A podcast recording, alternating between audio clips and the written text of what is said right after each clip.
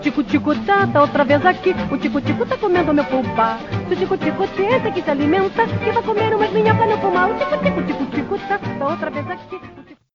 Saudações a todos. Este é o nosso podcast Salta Caminhos. Eu sou Arlisson Frank. E eu sou Veríssimo Furtado. E hoje vamos conversar aqui sobre a ignorância. É importante sempre lembrar que estes diálogos funcionam como ensaios do pensamento que cruzam às vezes fronteiras entre as ideias e as leituras, e que por isso se chama salta-caminhos, porque não obedecemos uma ordem estabelecida, mas deixamos o pensamento fluir segundo a cadência e potência das questões com as quais dialogamos. Nossos diálogos, dessa forma, são modos de atravessar as encruzilhadas do pensamento, de fazer com que algumas questões que consideramos importantes sejam partilhadas, sempre com a finalidade de produzir resultados positivos. E se hoje conversamos sobre a ignorância, é porque realmente se faz importante pensar a respeito de todo esse obscurantismo que nos cerca. Sem mais nessa introdução, vamos nessa. Há na filosofia alguns intelectuais que podem nos ajudar a explorar as questões sobre a ignorância ou dos resultados da ignorância na vida das pessoas. Para deixar aqui uma definição rápida sobre a ignorância, segundo um dicionário básico de filosofia, a ignorância seria simplesmente a ausência de conhecimento. Ela pode ser entendida em sentido genérico como uma incapacidade de utilizar suas potencialidades racionais, o que causa um engano quanto à realidade daquilo que se deve conhecer. Assim, passa-se a tomar como verdade o que nada mais é do que mera opinião, uma ilusão um erro. A ignorância, então, pode obscurecer nossa visão sobre o mundo é, pode nos enganar e nos desorientar e ao mesmo tempo nos dá a certeza de que estamos no caminho certo, quando na verdade não estamos.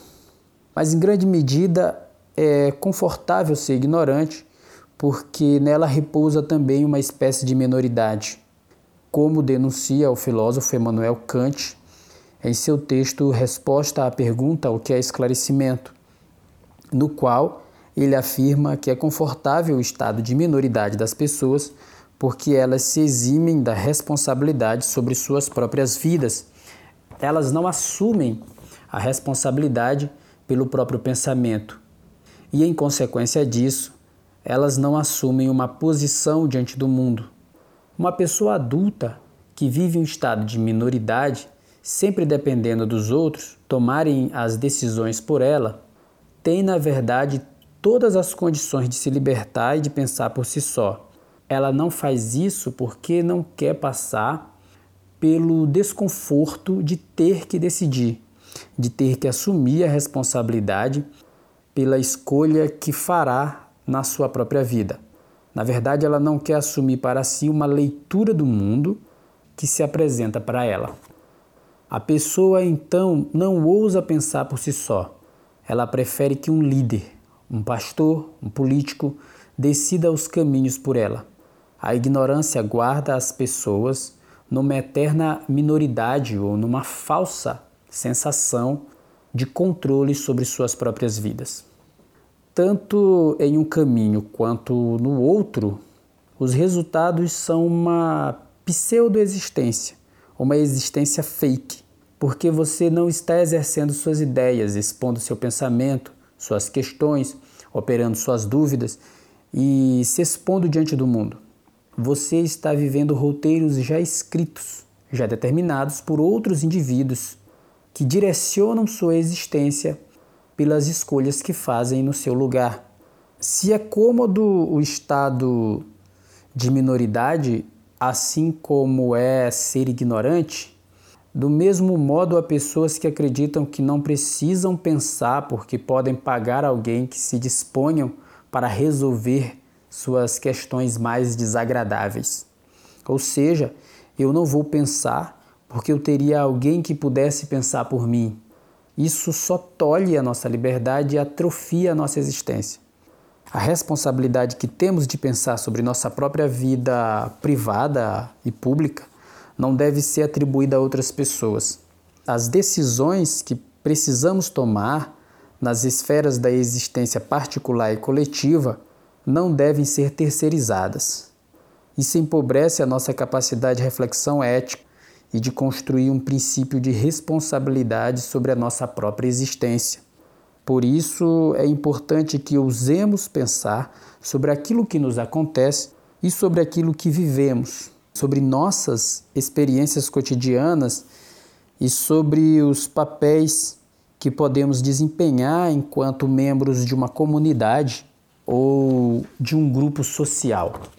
É somente na medida em que pomos em questão nossa própria ignorância e, portanto, os limites do nosso conhecimento, que temos condições de ampliar nossa visão sobre o mundo e sobre nós mesmos. Dessa forma, ter ciência sobre a própria ignorância já seria um bom começo para sondar aquilo que sabemos e aquilo que não sabemos.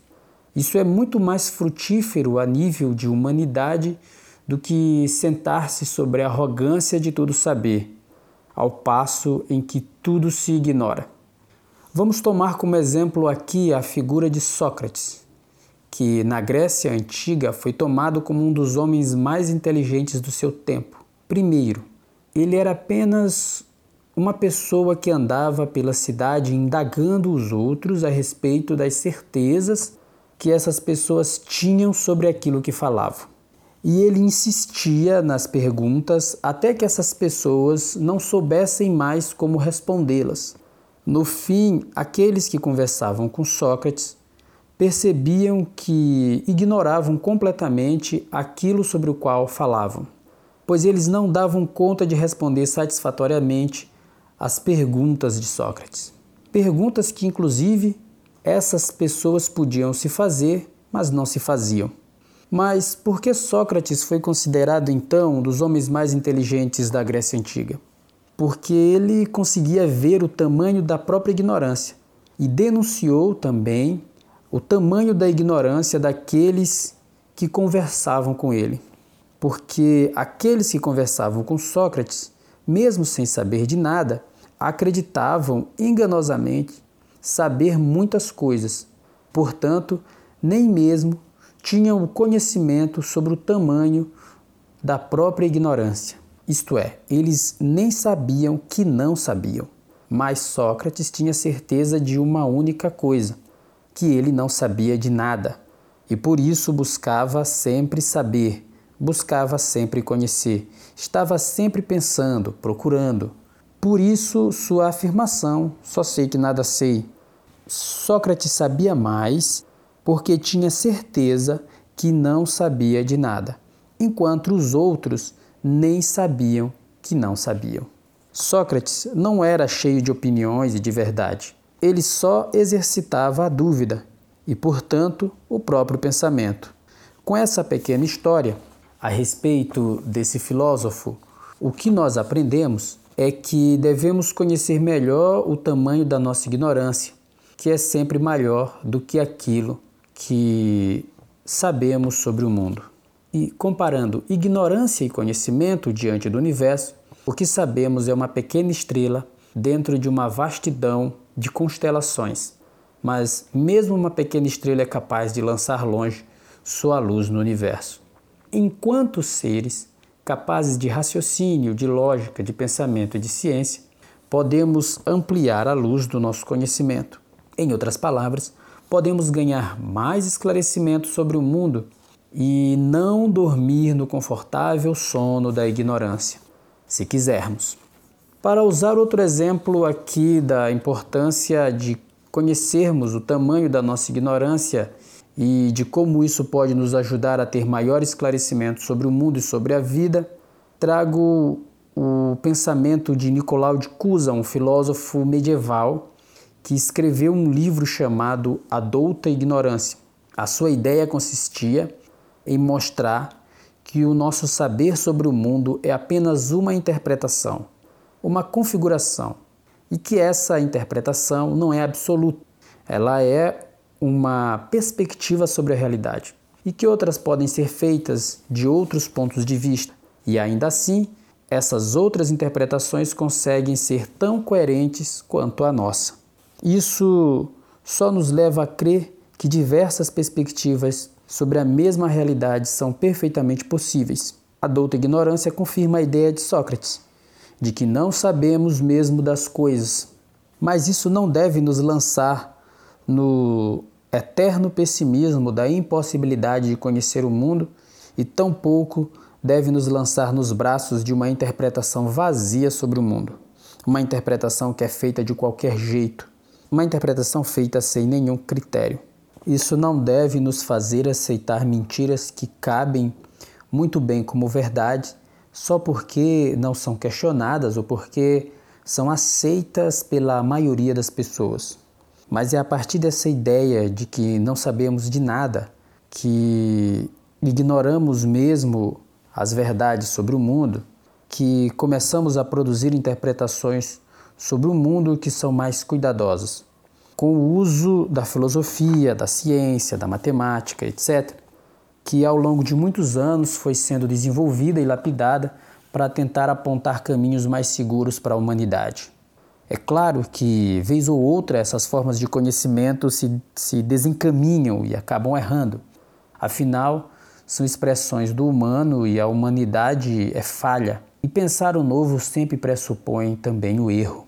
No entanto, uma interpretação criteriosa sobre o mundo não pode ser irresponsável. Assim, a, as produções científicas, por exemplo, não são uma interpretação qualquer sobre a realidade. A ciência estabelece critérios de interpretação, métodos, processos e formas de produção do conhecimento. O que a ciência diz não tem o mesmo peso que uma opinião qualquer dita num bar ou o mesmo peso de um comentário de qualquer pessoa nas redes sociais. As pessoas não podem simplesmente desacreditar da ciência, não podem condenar as descobertas científicas e os benefícios que ela traz à humanidade, como se nós ainda vivêssemos no mundo medieval.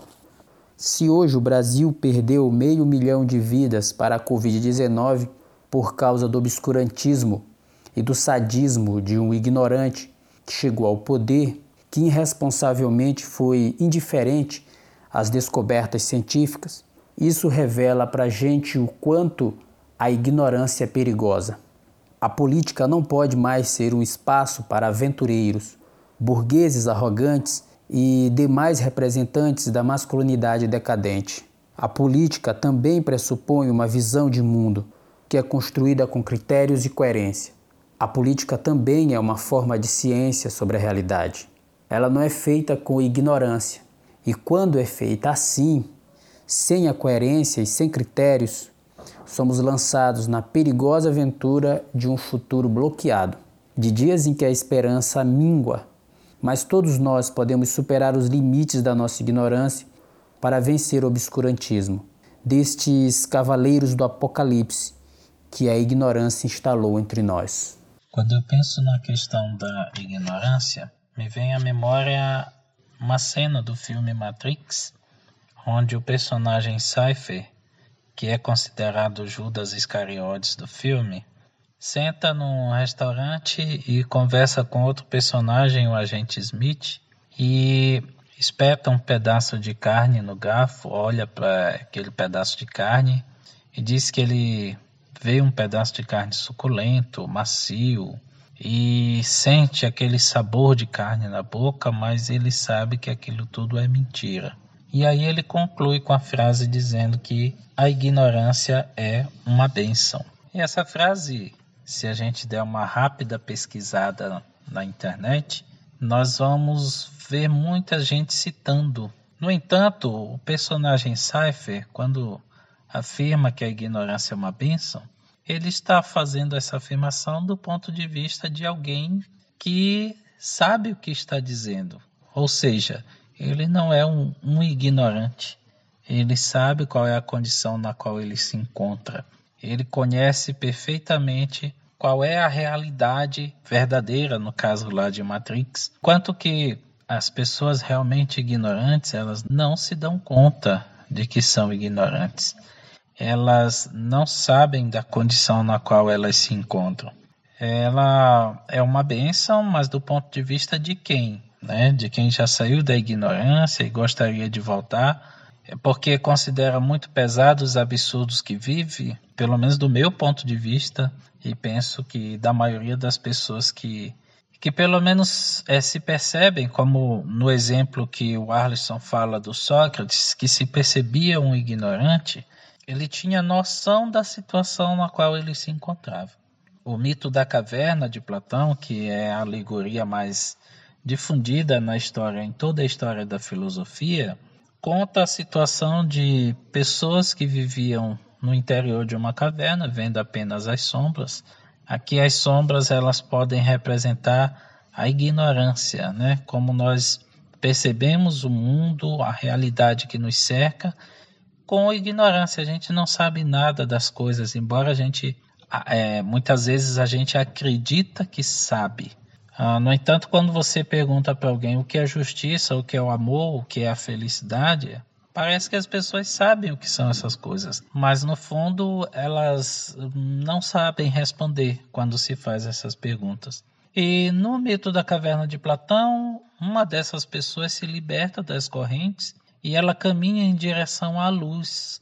A luz aí representa o conhecimento. A pessoa sai da caverna, ou seja, ela sai da ignorância na qual ela estava e encontra-se com a verdade, a verdade seria os objetos reais, o mundo real, sob a luz do sol. Tempos depois, essa pessoa se lembra daqueles que ficaram na caverna e volta, né? Porque ela, ela pensa o seguinte: eu preciso informar as outras pessoas que ainda estão presas, que ainda estão vendo as sombras e acreditando que as sombras são a realidade. Eu preciso informar essas pessoas que aquilo tudo é mentira, é ilusão, que aquilo tudo, na realidade, não condiz com a verdade. E quando ela faz isso, primeiro ela é ignorada por aqueles que ainda estão na caverna, e depois ela passa a ser até ameaçada de morte, porque ela insiste em dizer: vocês não estão tendo conhecimento da realidade como ela realmente é. Pessoas que ainda estão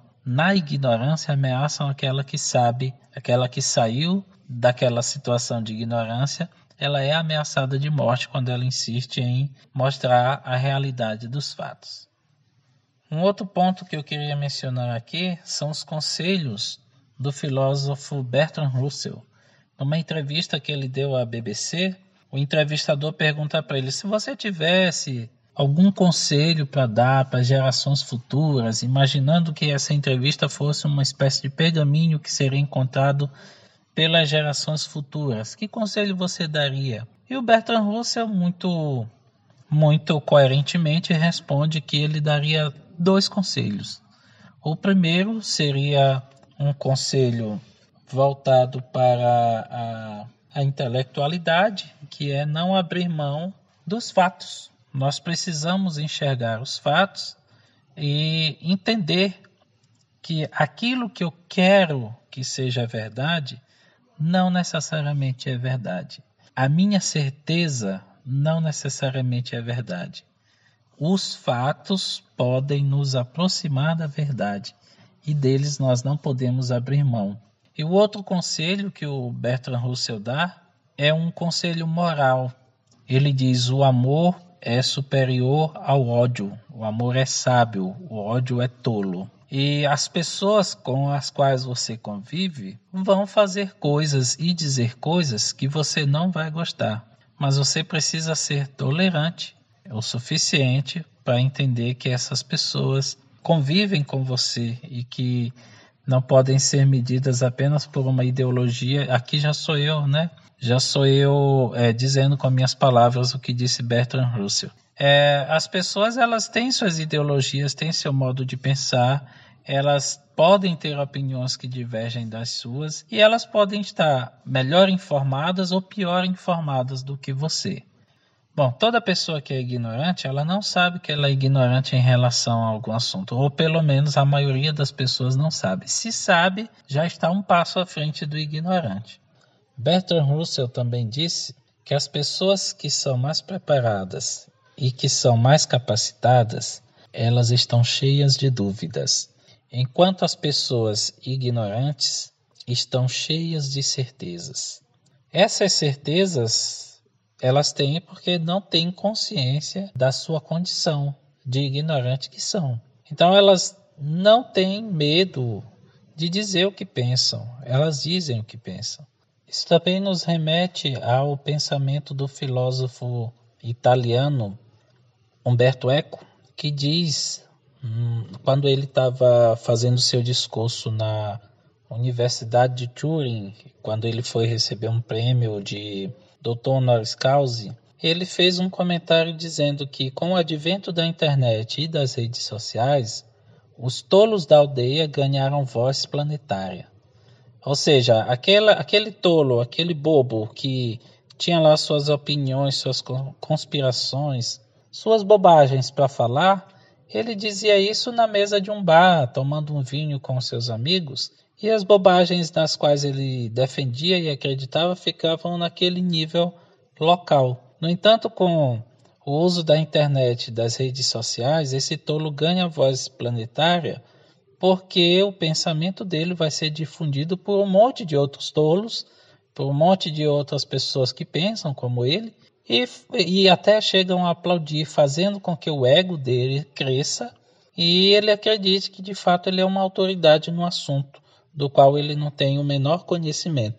Então essa crítica de Humberto Eco ela é muito válida para os nossos dias. Porque o que nós vemos nos dias de hoje são as pessoas dizendo qualquer bobagem nas redes sociais e sendo seguida por milhares ou por milhões. E essas pessoas é, que as seguem aplaudem porque elas acreditam, porque elas são tão, tão bobas ou tão ignorantes como essas que uh, difundem uh, essas informações. E aí nós podemos pensar o seguinte: por que, que fake news faz tanto sucesso? porque existem pessoas que não se preocupam sequer em avaliar se aquela informação é verdadeira ou falsa, porque para ela é verdadeira, ela acredita naquilo e ela pega e, e vai espalhar aquela informação com quantos ele, ela puder. Lógico, uma pessoa bem instruída e que é, minimamente é, procura investigar se aquela informação é verdadeira ou não, ela não vai difundir uma informação falsa, vai deixar para lá, vai apagar do seu celular ou do seu computador, ou na, na rede social vai simplesmente ignorar. Ah, vou ignorar isso aqui que eu sei que isso provavelmente não é verdade. Mas aquela que acredita e que não se dá o trabalho de buscar informação, de investigar, ela vai contar para os amigos, vai compartilhar com colegas, vai compartilhar com familiares. E esses familiares, por sua vez, vão reproduzir isso. E assim a informação, a falsa informação, vai se espalhar. E se torna, obviamente, um problema, porque combater a fake news é muito difícil. Isso, para nossa época, é uma coisa muito estranha pensar que no mundo em que vivemos que é cheio de informação, se acontece qualquer coisa aqui no Brasil, todo o resto do mundo pode ser informado disso num piscar de olhos. Nós somos a sociedade da informação. Nós temos acesso a muito conhecimento na palma da nossa mão, independentemente de nós estarmos em casa, ou de nós estarmos no trabalho, ou de nós estarmos na rua, no, ponto de ônibus, esperando ônibus, nós temos acesso a essa informação por meio do nosso smartphone. Em, eh, pelo menos no, no Brasil, na maior parte dos países do mundo, quase todos os cidadãos têm um smartphone. E nós temos por meio dele, ou de computadores, ou mesmo da TV, nós temos acesso ao conhecimento dos grandes filósofos, dos grandes matemáticos, dos grandes físicos, dos grandes teólogos. No entanto, parece que com toda essa informação, com todo esse conhecimento aí disponível, parece que ninguém tem interesse. Ou raríssimas são as pessoas que têm interesse a todo esse conhecimento. E óbvio, hum, eu não preciso me interessar por tudo mas eu preciso estar minimamente informado, eu preciso dominar minimamente alguns conhecimentos que, inclusive, são considerados básicos, que fazem parte da formação básica de qualquer é, criança ou adolescente e que hum, muitas vezes uh, as pessoas não simplesmente não querem ter acesso a esse conhecimento, simplesmente não querem se informar. Ao que parece, e aí talvez estão incomodados no túmulo muitos pensadores é, do período do iluminismo, do período em que também se pensava mais recentemente, já na contemporaneidade, se pensava que com a informação é, ao alcance de todos, o mundo seria melhor porque seria mais esclarecido, me parece que foi um, um tiro pela culatra, porque com tudo isso nós percebemos que parece que nós estamos agora sim né, numa nova era das trevas. Durante muito tempo se chamou a Idade Média de Idade das Trevas, porque tinha-se pouca difusão do conhecimento científico, é, filosófico, era muito restrito ao que a igreja permitia ou não. Obviamente que, essa, que esse título de Idade das Trevas dado a Idade Média não necessariamente condiz, porque nós sabemos que havia conhecimento, havia houve até um período em que a Idade Média descobriu a laicidade, né, e, e difundiu isso, como também em movimentos artísticos como o romântico, o gótico, surgiram as primeiras universidades ali por volta do século XIII, mais ou menos, é, no entanto, fazendo aí um comparativo, talvez nós estejamos de fato num, num apagão, num apagão do conhecimento. Eu lembro agora do filósofo Habermas, filósofo alemão ainda vivo, e ele afirma que para nós termos mais intelectuais, nós precisaríamos ter mais leitores. Leitores interessados é, de fato no conhecimento. No entanto, o que nós podemos observar é que as pessoas estão cada vez menos interessadas no conhecimento, é, no conhecimento, eu não diria verdadeiro, mas compromissado com a verdade. E para finalizar, eu queria mencionar o pensamento do filósofo Adorno, que menciona também a questão dessas pessoas que, de certo modo, são ignorantes também, no sentido de que elas acreditam que se elas souberem muita coisa, se elas tiverem muitos diplomas, muitos certificados, elas são pessoas que conhecem o mundo, que dominam, que, que são consideradas inteligentes. No entanto, o Adorno está dizendo: ora, isso na verdade é só o superficial de muitas coisas que você abraça e profundamente você não conhece nada. É, Adorno diria que esse sujeito, no fundo, ele é um pseudo formado. Ele tem uma falsa formação e que talvez ele próprio não se dê conta disso. Ele não perceba isso. É aquela história de volta, de novo, né? Aquela história lá do Sócrates, né? Bom, eu sei que eu sou ignorante, mas esses outros aí, eles acham que sabem. Eles acham que são sábios quando na realidade não são. A ignorância é talvez um dos males da humanidade mais difíceis de se tratar. E podemos elencar aqui algumas das causas que atravancam nossos caminhos. Primeiro, parece que há em algumas pessoas certo orgulho da ignorância e com isso elas se envaidecem, sem saber que sua felicidade é sustentada por sua incapacidade de compreender com o mínimo de lógica e esclarecimento a trama afetiva, social, econômica e política que cercam nossas vidas. O segundo ponto, que é igualmente importante aqui, é que a ignorância funciona como um narcótico ou um psicotrópico que é capaz de produzir apatia diante do mundo ou uma felicidade, um conforto que não valeria a pena trocar pelas delícias e desconfortos do conhecimento. Quem trocaria o conforto de uma certeza fácil de alcançar pelo incerto exercício de um pensamento que está sempre em transformação, produzindo mais dúvidas sobre o mundo e sobre a vida. Talvez o terceiro ponto, também importante e que vale a pena trazer aqui, é o fato da felicidade. É mais fácil ser ignorante, dá menos trabalho, não exige esforço, não precisa de fundamento, ao passo que pensar exige de nós processos de autorreflexão, de avaliação, de superação, de lapidação de nós mesmos. E isso só pode ser conquistado com muito trabalho, com tempo absurdo de leitura, escrita, estudo ou exercício crítico do pensamento, que, além de não ser fácil, pode ser, na maioria das vezes, desagradável por arrancar o sustento sobre o qual firmamos nossos saberes. O pior de tudo é quando a ignorância e seus representantes ascendem ao nível da liderança social. Nesses períodos, sempre se estendem sobre as pessoas a sombra do obscurantismo e dos afetos e paixões produzidas pelo ressentimento.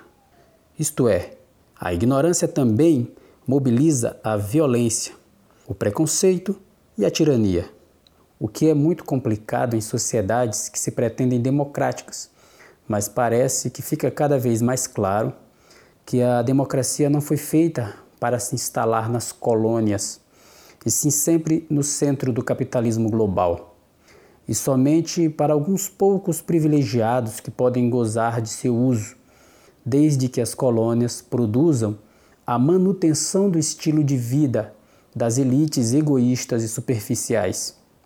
Não há como manter democracia sem esclarecimento.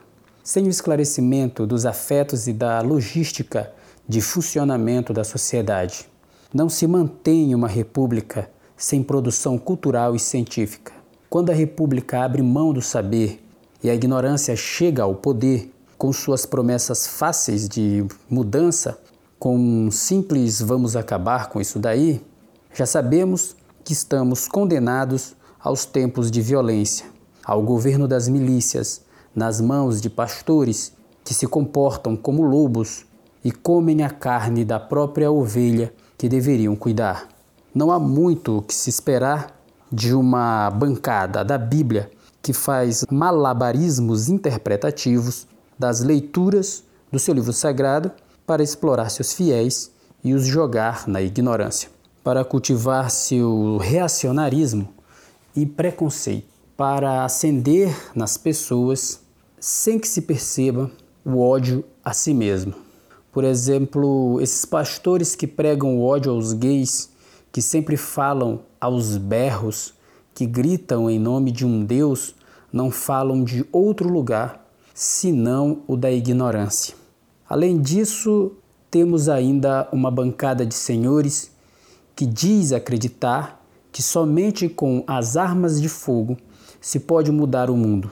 Políticos que fazem discursos bélicos em defesa de um tal armamento civil, sem esclarecer para o povo quem é que lucra, quem é que ganha e quem é que perde, quando os pobres disparam uns contra os outros numa guerra financiada e mantida por um mercado de compra e venda de armas e destruição de vidas. Essa bancada é formada pelas indústrias bélicas, as associações de atiradores e as associações de policiais civis e militares que têm como um único interesse lucrar com a morte das pessoas. Eles também alimentam o ódio, e o fazem porque falam desde uma ignorância quase sacralizada. Junto com esses, temos ainda em nosso congresso a bancada do boi, que é formada pelos ruralistas.